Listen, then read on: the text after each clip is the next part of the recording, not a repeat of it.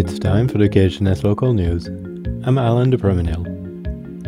Today in the news, Klukwan residents recently celebrated the return of church property to the tribe and officially welcomed Al Giddings as pastor for the village's congregation. The Klukwan Presbyterian Church was built in 1903. The boards for the building, the lumber for the building was brought up by um, community members on their canoes. Lonnie Hodge is a board member of the Klukwan Church. And then uh, it was unloaded by men, women, and children from the village. A series of pastors has ministered to the congregation over the last 120 years. The building now comprises the sanctuary, a fellowship room with a kitchen, a manse for the pastor and his family to live in, and some room upstairs that have been used for Sunday school. You know, it's it's kind of quirky in some places. A few years ago, the congregation decided to restore the cast iron bell that Hodge's great grandfather purchased for the new church a long time ago. It now sits in its timber framed church tower. More recently, former pastor Jamie Campbell discovered another quirk of the building. She realized that all the land in Klukwan is communally owned. It's owned by the tribe. And we all have our individual houses, but we don't own the land under it. It's owned communally by the whole tribe. But uh, she realized that the Presbyterian Church held the deed for the church. Hodge says Campbell felt this was not right and contacted the Presbyterian Church to share her concern. And told them that they should turn it over to the tribe because all the land in Klukwan belongs to the tribe except for what the church sat on. The church agreed to return the land and offered the building as well.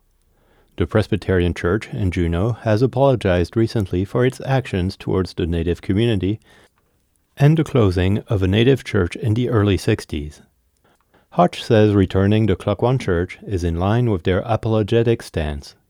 It also fits society's embrace of a broader land back movement that seeks to re-establish indigenous sovereignty over some ancestral lands.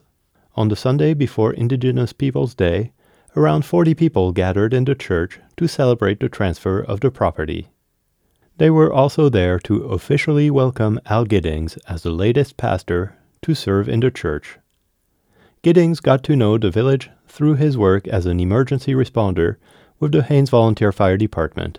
And then getting to know people and, and slowly relationships develop out of that. Um, as a responder, uh, you really start to care and love the people that you're assisting. Hodge says when the congregation heard that Giddings was interested in becoming a pastor, he became an obvious choice to come serve at the Klukwan Church.